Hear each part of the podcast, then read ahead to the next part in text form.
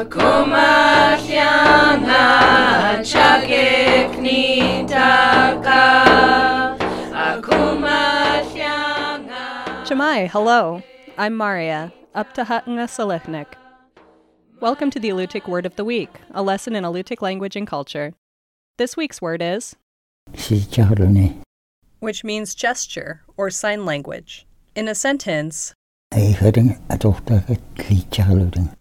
They used to use their hands, gesturing to talk. The world's cultures have devised numerous ingenious ways to exchange information. Beyond the spoken and written word, societies use movement, expressions, pictures, and many forms of artwork for intentional communication. Gesturing is a particularly common form of nonverbal speech. People in many cultures use signs to replace words when it is not possible or appropriate to speak.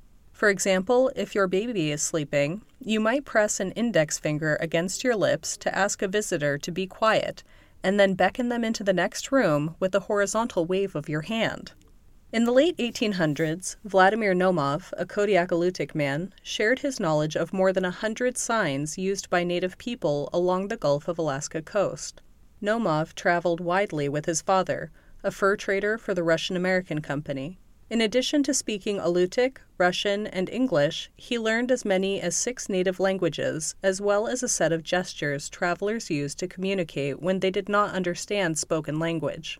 For example, according to Naumoff, to gesture the word night, you bow your head, dropping your chin toward your chest. Then you place your hands palm down, fingertips touching, against your brow.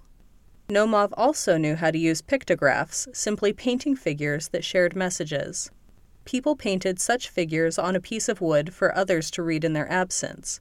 For example, a person leaving home to travel might place a piece of wood painted with pictographs outside his door.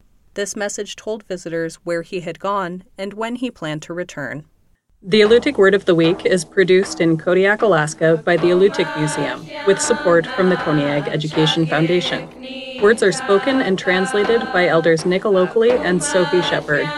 Lessons are written by the Alutiiq Museum with assistance from Kodiak Island Alutiiq speakers, the New Words Council, and the Alutiiq Language Club. Lessons are published in the Kodiak Daily Mirror each Friday. Please contact the Alutiiq Museum for weekly distribution of lesson copies by visiting the museum's website at alutiiqmuseum.org and find our podcasts on the iTunes Store. And if you would like to learn more about the Alutiiq language, visit alutiiqlanguage.org.